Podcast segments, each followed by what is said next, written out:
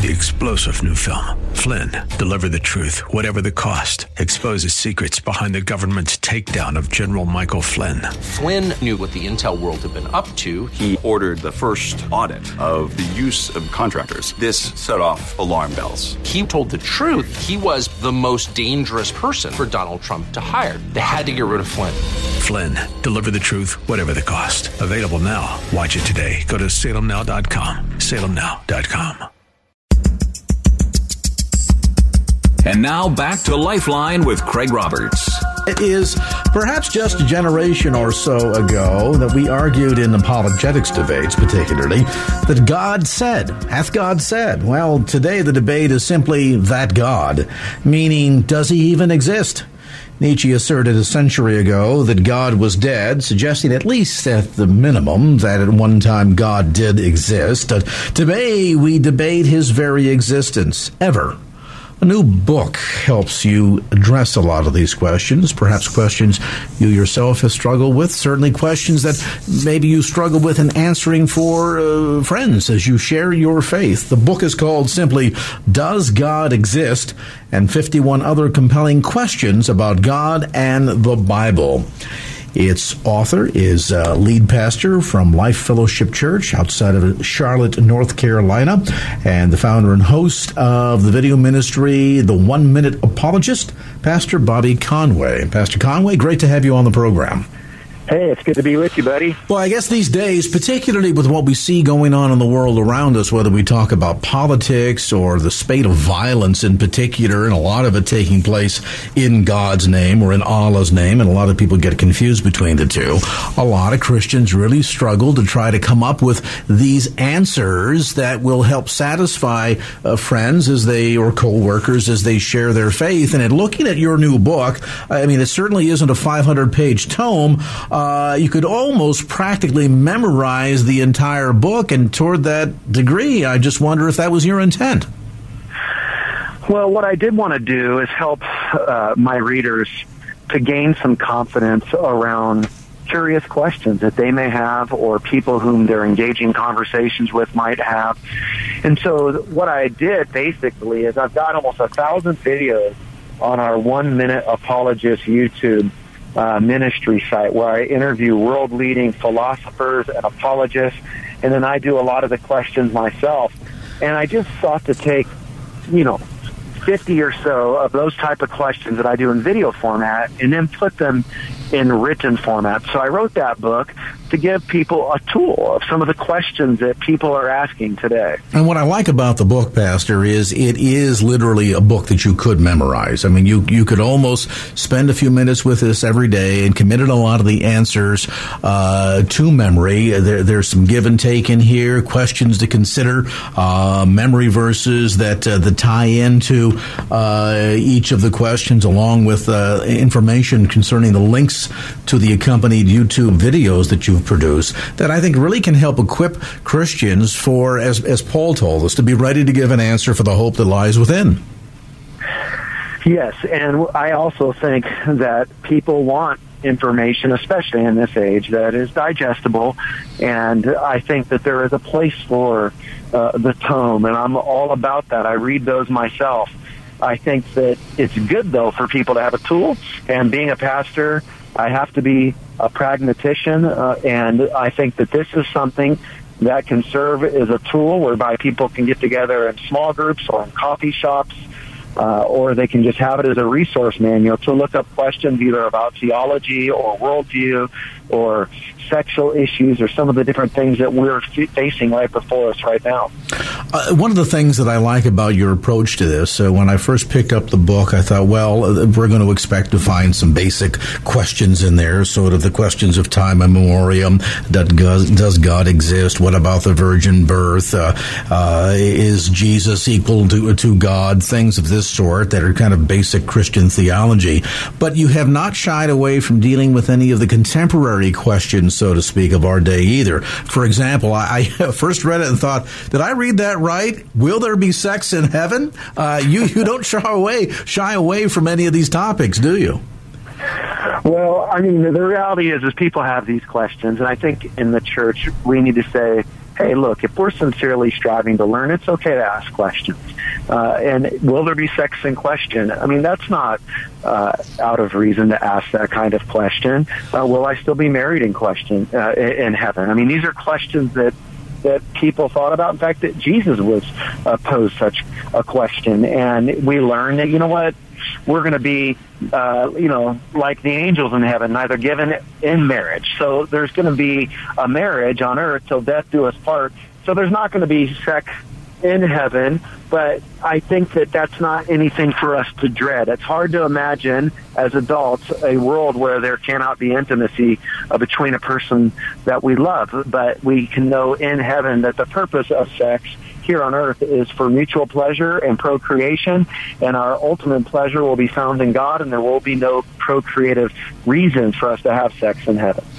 What's good too, I think about your approach to the book, Pastor, is that in addition to helping tackle questions that uh, we could run into day by day as we share our faith with others, there are also some very timely topics that, quite frankly, a lot of Christians struggle with themselves. They don't quite understand the answers, and we live in a society that not only promotes this sense of, of certainly uh, uh, theological pluralism, but also from the standpoint of wanting to be quote unquote tolerant, uh, and yet we say, gee, how, how do I come about giving an articulate response to some of the more controversial topics. I mean, take, for example, the matter of marijuana use. Now, here in California, we're going to head to the uh, ballot in November, not only decide who the next president will be, U.S. Senator from California, but also decide whether or not we should follow in the footsteps of Colorado and legalize recreational use of marijuana. This is one of the topics that you've chosen to deal with. I discern between medical marijuana and uh, recreational use of marijuana. I grew up in California myself, and I've been clean since October 9th, 1994. I got clean at my first semester at Chico State, of all places. And uh, I don't know if it's still the party school it was back in the in the 90s. But it has a reputation. There. Yes, it does. so I thought quite the place to go and get sober. I went to an AA meeting October 9th, 1994 and I've been clean ever since. And so I smoked a lot of dope myself in California, so I'm not throwing uh, stones at those who uh, who do. But I will say that I know back then a good hit of some green bud could get a high going, and with the THC levels where they are today, I just don't see how we can uh, maintain uh, you know, temple care. The Bible talks about, you know, we're to honor our bodies, we're to take care of our temple, it kills brain cells. I think from a standpoint of medical use, I can see a real avenue for that. Suppose we were to wake up and read in the newspaper and we'd never heard about marijuana before with and we didn't have the negative connotations and we saw scientists have found a leaf that can help those with cancer patients who are cancer patients to digest their food to help them to gain weight and to assuage them in the midst of their pain, I don't think we'd think anything of it because people use uh, many medications that are far worse right now than marijuana. So I can say I could see it being okay there, but just recreationally, I think that it's hard to make that case. If you've just joined our conversation, visiting tonight with the lead pastor from Life Fellowship Church outside of uh, Charlotte, North Carolina, the author of a new book called Does God Exist? This and 51 other compelling questions about God and the Bible. It is uh, bite size, which is what I like about this. Um, a lot of people get put off. Questions arise. They don't know how to answer them, and they're too intimidated to uh, go out and buy a 500 page uh, tome on the topic. And so as a result, they just sort of uh, maintain their sense of ignorance. Uh, but it's hard to be effective when it comes to witnessing today and not be ready to give an answer for the hope that lies within, as Paul Paul said, not be uh, prepared to engage in in thoughtful reasoned give and take, and to be able to take a stand. And most importantly, not only be educated and equipped ourselves, but then share that knowledge with others as we share our faith. And that's a long way toward what this book uh, is is focused on doing. Newly published by Harvest House, by the way. We'll take a brief time out, come back to more of the conversation, deal with a few other hot topics of the day as our visit with Pastor Bobby Conway, author of Does God Exist, continues here on Lifeline. And now back to Lifeline with Craig Roberts. helping you answer the big questions of the day, uh, perhaps for yourself, certainly for others as you share your faith, having a sense of uh, uh, solid discipleship where we are learned a bit, uh, we are trained, so to speak, within the basics of apologetics is, is kind of uh, unfortunately passing away, meaning that fewer and fewer churches um, underscore the importance of this, and yet I think really to be an effective witness in sharing our faith and also have a good sense of grounding in our own relationship with Christ, it's important that we have some of these fundamental answers, a fundamental understanding of our faith. And uh, the new book, Does God Exist? and 51 other compelling questions about God and the Bible goes a long way toward, in a very uh, direct fashion, answer many of those questions. Its author is our guest today, Bobby Conway. He is also the lead pastor of Life Fellowship Church in Charlotte, North Carolina. He's also authored other books and uh, is the uh, founder and host, by the way, of the rapidly growing video ministry, The One Minute Apologist, which is, I guess, Bobby, if you just do a, um, a search in YouTube, all of the link will come up. Absolutely, yeah. Just type in one minute apologist. We have a channel in YouTube, or they can go to the one minute apologist.com and they can learn more about the videos there.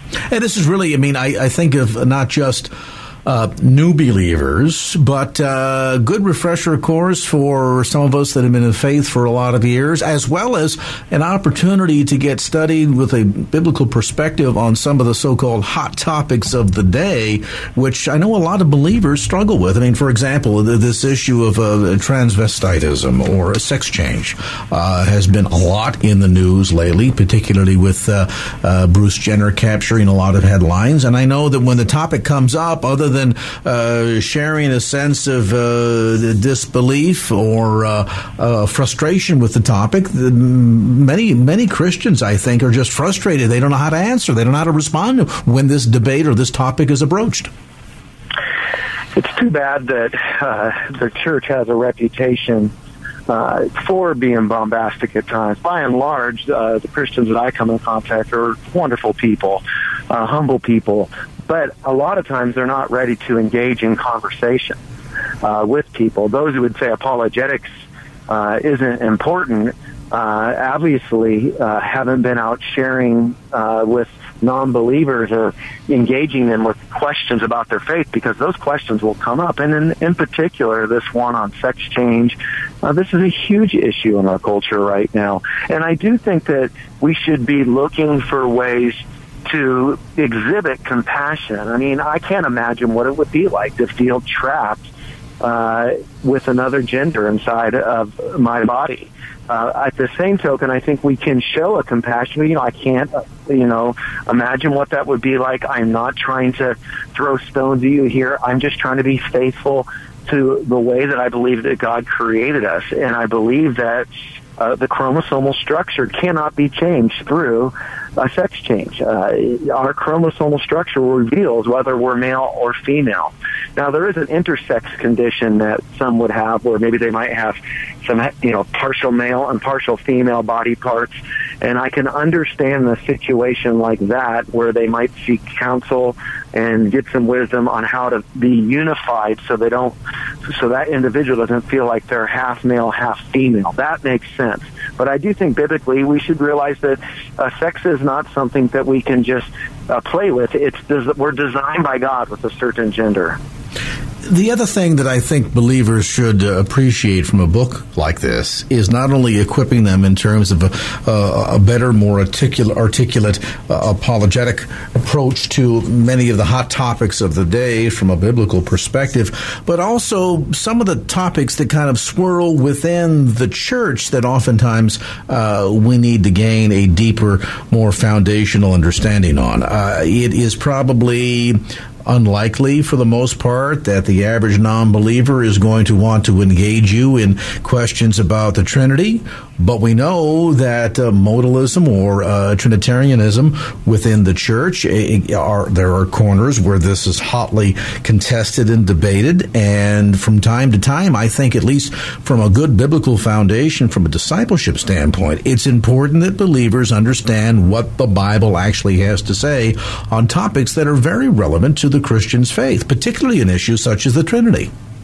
Sure, that's a good point, Craig, where we see that God is one in essence and three in person, Father, Son, and Holy Spirit. I think that there's a lot of confusion today, and I think that in my last book I wrote called Doubting Toward Faith, I wrestled with some of my own doubts and wrote about some of my own struggle with it and shared how, you know, we're living in a melting pot culture of belief. We're like a nation without a mission statement. We're not what we once were.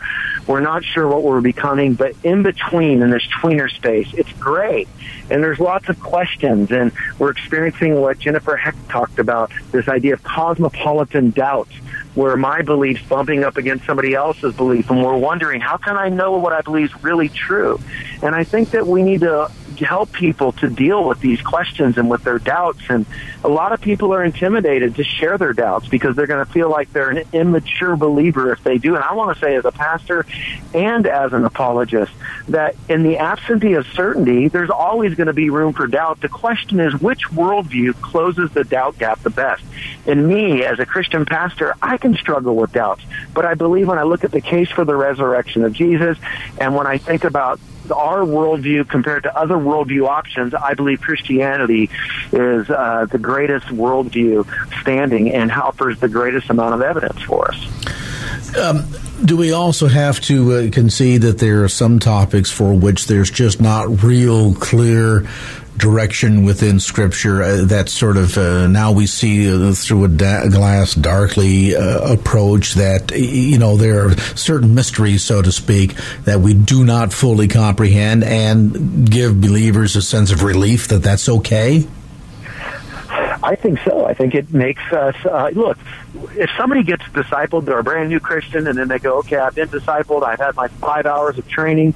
Uh, they're often ultra dogmatic. They go out and they feel like they've they've read their Left Behind series and they know how God's going to wrap the world up. And look, the reality is is we're going to go in and out of some of these doctrinal positions on age of the earth or the timing of Jesus' return or which translation to use or whether or not one's a Calvinist or Arminian. And I think we need to give people some real freedom to think because sometimes we can give people such a tight doctrinal list that then if they're just thinking because they read another book, not trying to disobey God, just wrestling with the argument, they can feel like they're doing something wrong. And the reality is, is they're just thinking. And I think that's when we get back to we need to love God with all our heart, soul, strength, and mind, love our neighbors ourselves. As Christians, our faith is in the death, burial, and resurrection of Jesus Christ. We're keeping our faith there. And then we live it with a lot of flexibility and we give each other a lot of grace because we're splintering the church to death in the name of our pet particularities. And I think we need to loosen up a little bit. And I think that's a key point that you make because there's also this perspective that says, listen, um, eh, there are some doctrines, so to speak, that are going to constantly be open for debate. I mean, you know, upon baptism, should we sprinkle or should we dunk? I don't know. I mean, I, I think there's evidence to show, certainly from Christ's experience with it, that uh, the dunking is the way to go. That said, it certainly doesn't classify as a damnable doctrine, meaning that if you don't embrace it or believe it certain ways, uh, that, that you're going to be outside the confines of, of, of, of so-called normative or, or um, historical Christianity. Christianity. But there's also this notion that we can sometimes get so caught up in the minutia of some of these completely unwinnable debates that we we end up seeing our relationship with very Christ himself suffer, don't we? I just would love to see the church at large really grasp what you're saying right there because if we could just get the beauty and the joy of learning. Yes, there's a corpus of theology that we're to believe, but the reality is, is we've got over 40,000 denominations. Uh, you know, uh, you can pit many of these great theologians that are our heroes, and they contradict each other on some of these viewpoints as well. That doesn't mean that undercuts our belief ultimately in the authority of Scripture. What it means is people are finite. And yes, there's one interpretation from God's perspective, but as humans, I believe myself included, none of us walk around as perfect interpreters of Scripture. So that should create some humility in us that, you know what? We're going to do our best to show ourselves as workmen who are approved of studying the Word of God, but we're going to be humble with the way that we handle that with others as well. And in doing so, of course, being uh, prepared to give the answer, uh, to not only deepen your own relationship with Christ and understanding of your own faith, but then to be more effective communicator at discipling believers that you've won to Christ, and certainly hope that's part of uh, your your life experience. And then too, to be prepared to share your faith with others. This book goes a long way in a very easy fashion. It answers the question, does God exist? That and 51 other compelling questions about God, the Bible, and quite frankly, life in general, wrestling with a lot of the questions, contemporary ones that we struggle with to this very day. Bobby Conway is the author of the new book, lead pastor of Life Fellowship Church, located just outside of Charlotte, North Carolina, graduate of Dallas Theological Seminary. Great job on the book, newly published, by the way, by our friends at Harvest House and available at bookstores throughout the Bay Area, as well as through some of the usual suspects, Amazon.com. You can also get it through Pastor Conway's website, Bobby Conway Spell it just the way it sounds. BobbyConwayOnline.com. That's BobbyConwayOnline.com. And, you know, if you're looking for some quick, easy to nibble on and digest uh, and memorize content, not only the book, but also uh, we mentioned about his YouTube channel uh, that provides, what did you say, Bobby, over a thousand videos? Well, we're working close to a thousand. We've got about 900 right now, so almost a thousand different videos. And these are all called the One Minute Apologist that deals with just short bite sized chunks of information on a whole variety of topics that, that very much mimic uh, what the book does. So you can check that out on YouTube by simply uh, doing a, a, Google search. Go to YouTube and look for the One Minute Apologist. Again, the book, Does God Exist? and 51 other compelling questions about God and the Bible, newly published by Harvest House. Our thanks to Pastor Bobby Conway for being with us tonight here on this edition of Lifeline. And now back to Lifeline with Craig Roberts. Gary Beckner joins us now, Executive Director of the Association of American Educators. And I understand a new survey out, uh, cooperation between Gallup and Phi Delta Kappa, looking at the state and perception of public school education and public teachers in America. Give us some of the, the highlights, if you would, Gary. Did, did we learn a lot about changing attitudes or changing perceptions based on the, uh, the experiences in places like Wisconsin and Ohio? Oh, we have. And by the way, Craig, thank you very much for allowing us to be on the air with you. We appreciate it. Even though we're the fastest growing national organization of our kind, we're probably still the best kept secret, too. So this is a, a thrill to be on the air with you. Uh, yeah, the Phi Delta Kappa Gallup survey, it, it just came out this week, uh, indicates what we as an organization have known for quite a while uh, from our own surveys that Americans um, are getting very frustrated with and unfortunately, they they're getting frustrated with teachers, but that is misdirected that anger because the the Gallup uh, survey actually kind of underscored what we know, and that Americans really continue to support their teachers, but not their teacher unions, and that disconnect is really giving teachers a black eye. Uh, the survey showed that 71% of respondents said that they have trust and confidence in American teachers still. However, when asked about the teacher unions, only 47%, actually 47% said they believe the unions have hurt education, compared to only 26% believing that unions have helped education. So we've got to work hard to separate uh, this, anon- this anonymous uh, connection of unions and public education and get back to just uh, teachers and helping teachers to do what we do best. Do you think there's a level at which the, the black eye that has come. And again, I agree with you. I think a lot of the anger, the frustration has been misdirected. But do you think there's a level, Gary, that a, uh, a degree to which the black eye that has been given to education by the unions uh, is, is deservedly? Sure, absolutely. When when you just follow the the takeover of public education by the unions uh, since 19 the mid 1960s on, I mean, I, I just want to go back for a second. Even even then, when it started to happen, when the unions started taking over public education, uh, even leaders of the NEA thought that was a bad idea.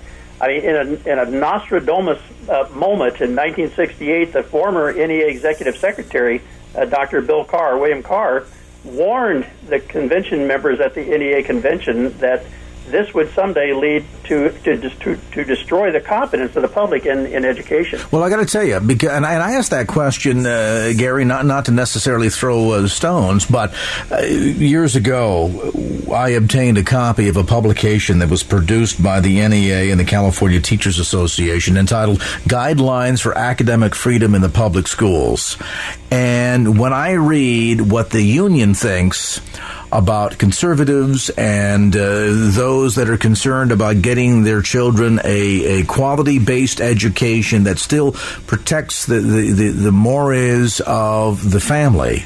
Uh, and who the union considers to be their enemy. I was appalled. And I thought, you know, you're, you're painting the majority of the parents that send their kids to your schools as the enemy here, uh, and they're not the enemy. If anything, I, I, think the perception by a lot of parents who really understand the agendizing of education that's been perpetrated by the unions, as, as the unions being the real enemy of both teachers and students in education. Absolutely. There, there is so much evidence just following. There's a wonderful book written by Dr. Um, Dennis Cuddy, C-U-D-D-Y, of the University of North Carolina, Chapel Hill. Some some years back, he was working in the uh, Reagan administration, I believe. Could have been could have been uh, George Bush Senior, but I think it was Reagan. And he did. He just uh, was flabbergasted when he started uh, coming up against some of the education reform initiatives that the Department of Education was trying to put out, and then seeing the pushback from the from the NEA in particular. The AFT was there as well, pushing back. But he started investigating the history of why they would be so against reforms that would be in the best interest of teachers and especially kids. And he discovered that they have an agenda that has nothing to do with educating our children and has very little to do with actually protecting and helping our teachers. It's all about changing, transforming this country from a republic into a socialist nation and if you and you you think we overspeak this, but we can give you the booklets and we can show you from our own research, actual document that we produced called "Powerful Failure." How the National Education Association fails to use its influence for education to show you that their agenda has nothing to do with education and very little to do with helping teachers. Oh, I tell you what, uh, Gary, you're preaching to the choir here. I don't think you overspeak it. If anything, I might suggest maybe you underspeak it. uh, you know, the, the agenda that is promoted by the unions that actually is sole and separate from the agenda supported by most, you know, rank and file teachers are, are miles apart. You know, it's interesting because I have long believed that, that education is a partnership, that it ought to be a, a dual responsibility between the parents and the teachers. I don't think that parents ought to just dump their kids on uh, public educators and expect them to come back, you know, after a six or seven hour study day. Uh, brilliant. Uh, there's no accountability. There's no effort put in, oftentimes by parents today, and I think that's a dirty shame. And I think the poor performance numbers that we're seeing in many of our schools across the country, the the responsibility of which needs to be borne out by both the teachers and the parents. That said, I have often wondered why so much pushback by the unions. Hello, CTA, are you listening? Why so much pushback by the unions to create any kind of system of accountability? I got to tell you, one of the most dangerous things I think to public education or the success thereof today is this whole idea of tenure and the idea that just by the amount of time in service, you somehow magically reach the location or, or, or the position in your scholastic career as an educator where you're now exempt from any level of accountability, that you no longer ought to fear a lack of performance. Uh, you know, that doesn't happen in the private sector. If I don't perform at my job, the boss will come in one day and say, you got to straighten up and fly right, or guess what? There's 10 other talk show hosts sitting behind you that'd be happy to have your job. Why do the unions t- think that teachers ought to be exempt from that level of accountability? Well, Craig, uh, you'll be first of all you'll be happy to know that it's the union's agenda. It's not necessarily a teacher's agenda. I, our own surveys have indicated that our membership, which you have to understand, our members would be people that are looking for an alternative, a professional alternative to labor unions.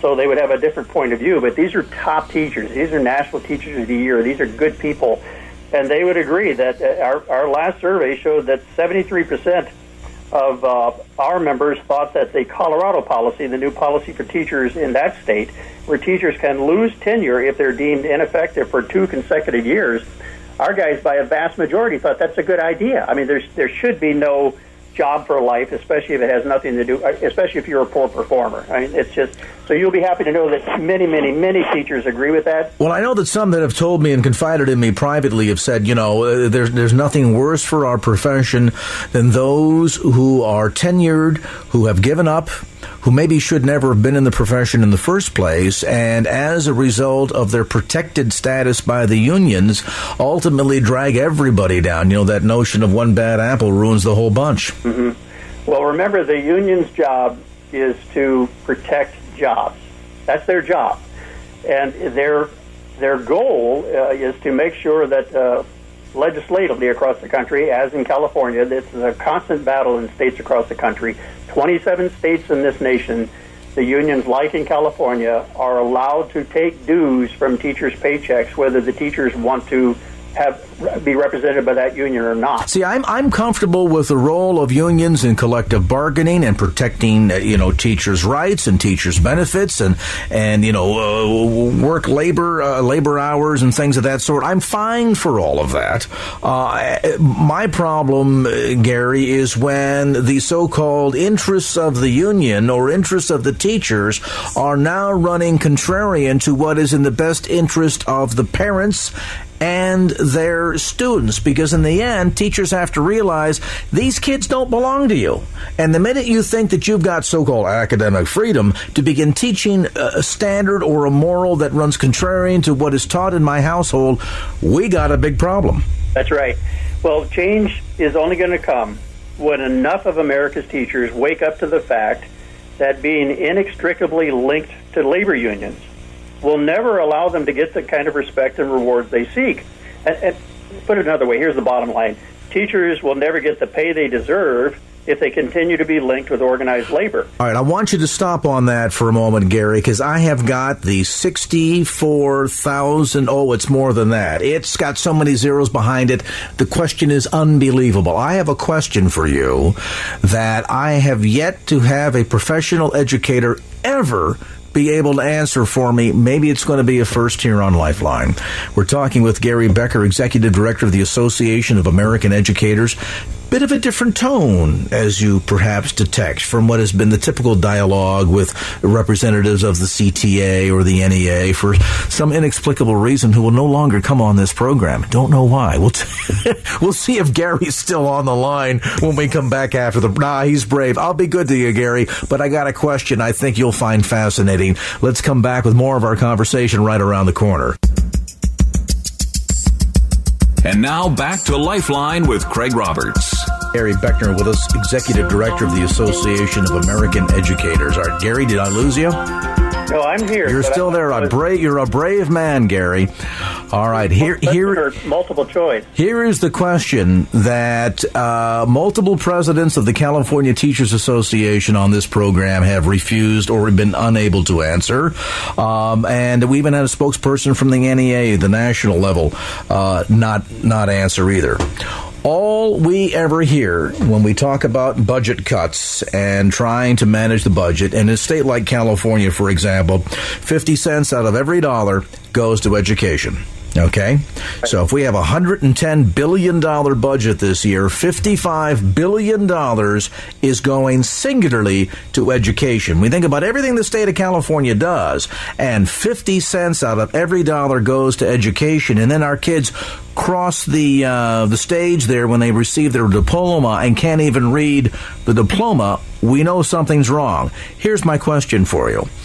California on average, and, and, and we're going to be generous, kind of work with me here for a moment with the numbers, Gary. California on average is spending about $10,000 per student. Can we agree to that? Yes.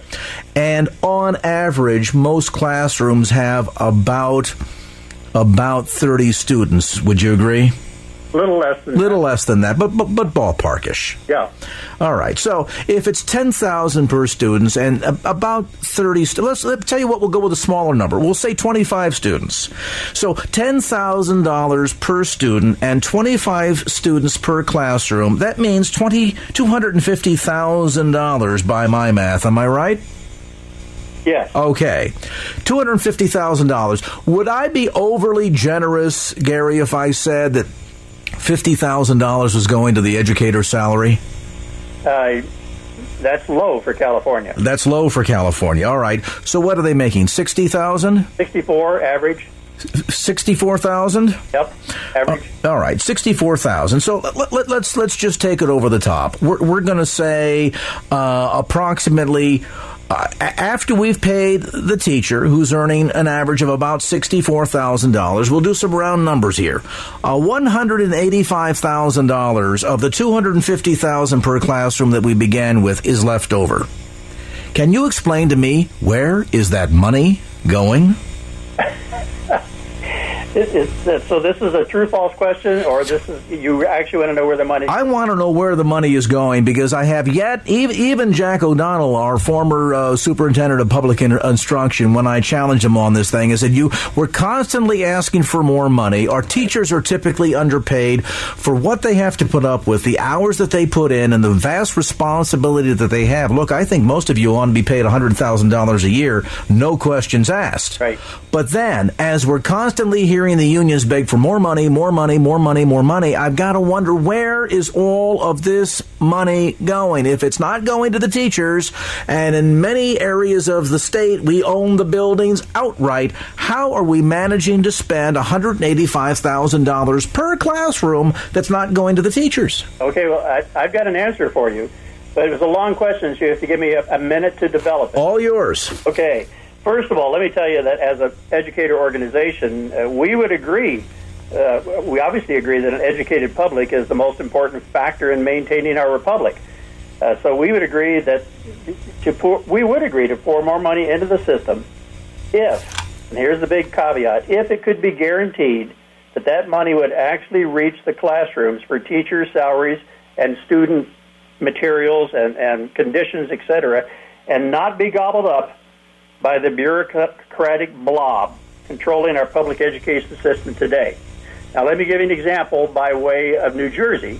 A new film, what's happening, which underscore what's happening in California and where that money goes.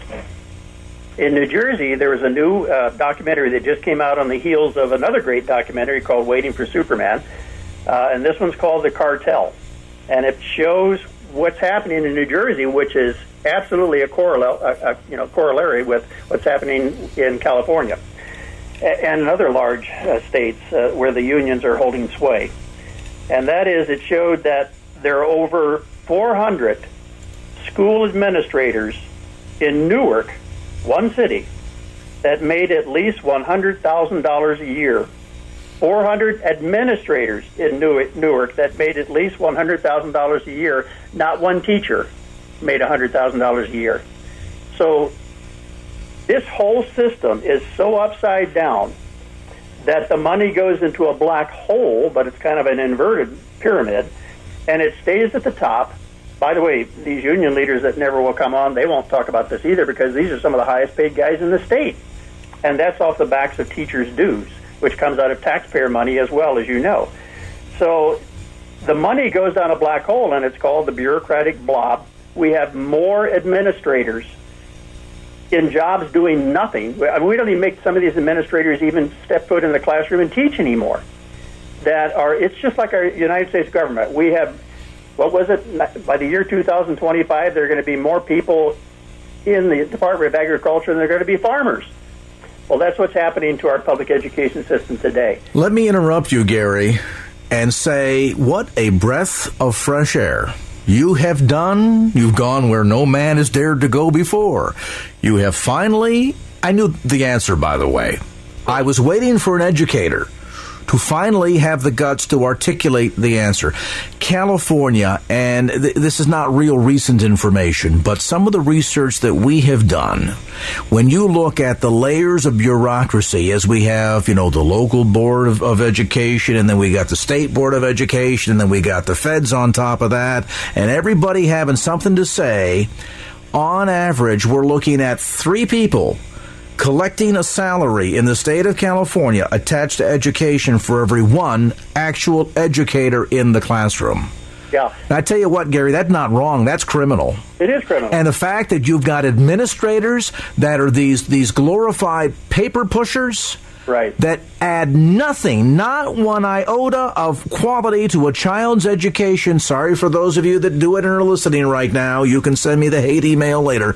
Not one adding one iota of a caliber of education in the classroom to any of our kids. You know what? I tell you, I could free up money to increase teacher salaries overnight. We would deal with the lack of school materials and books and, and overcrowded classrooms overnight. I would go through and lock, stock, and barrel. Number one, we don't need three layers of administrators telling the teachers what to do. Look, let a local school board make the decisions. The state level, the feds, goodbye. You're out of business, gone. And this whole idea of three administrators for every one classroom teacher, flip that around. If you flip it around, I'm okay with that.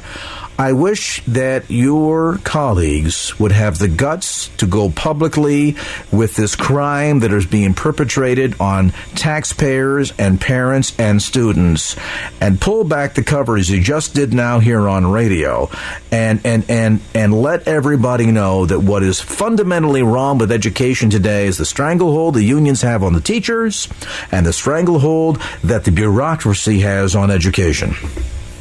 I couldn't have said it better, and apparently it's a good answer. So, do I get sixty-four thousand dollars? You know what? If if you work with us to get edu- more people educated in this arena, Gary, absolutely, and then some. Hey, we're out of time. I want to have you back on, Gary. I'm sorry we're out of time here. We're going to get you scheduled on earlier next time on the program. Um, I like this organization, and finally, somebody that knows how to tell the truth.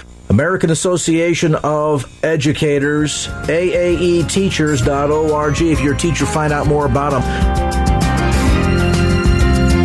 Well, that's going to do it for this edition of Lifeline. Thanks so much for being with us. And if there was anything you heard on today's show that you'd like to hear again or share with a friend, grab a copy of the Lifeline podcast. Simply log on to kfax.com. That's kfax.com for the Lifeline podcast. Our producer is Wanda Sanchez. I'm Craig Roberts. Till next time round, remember, just don't keep the faith. Get out there and share it and make it a great evening. So long.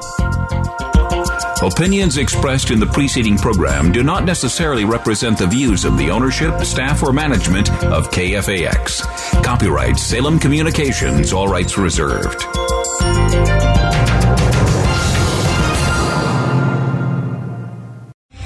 Three star general Michael J. Flynn, head of the Pentagon Intelligence Agency, knew all the government's dirty secrets. He was one of the most respected generals in the military. Flynn knew what the intel world had been up to. He understood its funding. He ordered the first audit of the use of contractors. This set off alarm bells. The explosive new documentary, Flynn, Deliver the Truth, Whatever the Cost, uncovers the facts behind this scandal. Flynn told the truth. He was the most dangerous person for Donald Trump to hire. I find out the worst enemy that I'm going to face in my life is right here in America. They took my assessment and they wanted me to change it. And I was like, I'm not changing it. They had to get rid of Flynn. With in depth interviews, archival footage, and never before seen personal records of the man behind the headlines. I just felt like I was drowning. Flynn, deliver the truth, whatever the cost. Available now. Watch it today. Go to salemnow.com. Salemnow.com.